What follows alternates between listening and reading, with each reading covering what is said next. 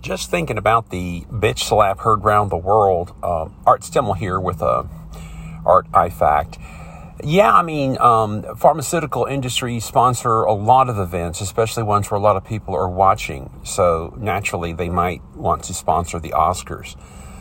Um, message to you people who are conspiracy buffs, but then you let that buffing get a little too close to your skull and make you a little nutsoid and fin- tinfoily like your friends think you are.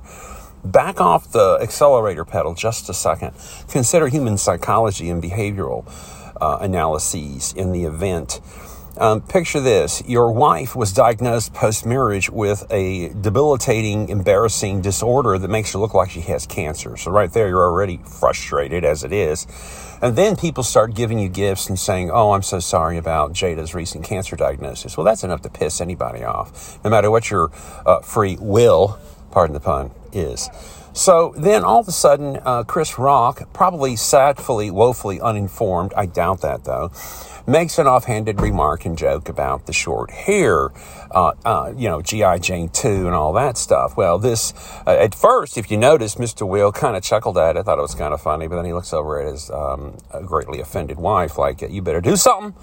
Oh, I know you didn't just sit there, you know. So, anyway, uh, Will, in the heat of the moment, here we go. Heat of the moment.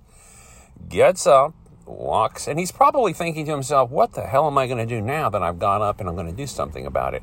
Am I going to say something to Chris in his ear? Am I going to make a speech?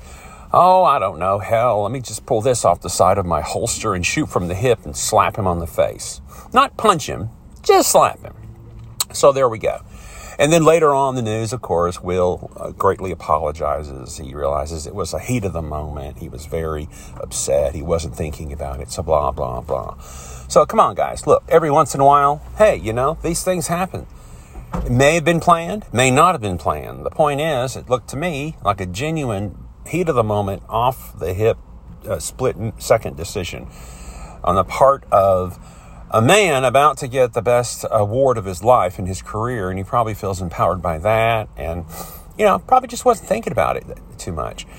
Um, but then, on the other hand, if it was planned, I'll tell you, it was a grandiferous plan, wasn't it? You know, actors will act, but I, I don't know. I, am leaning more towards heat of the moment uh, reaction, knee jerk, rather than just a jerk of two people um, being, um, you know, pulled, the strings being pulled by a higher realm or authority. And at this point in our civilizational development, there's so many strings pulling so many people, it's getting very difficult to determine what accidentally occurs versus what is planned, don't you think? That's just my two cents. I want my change back.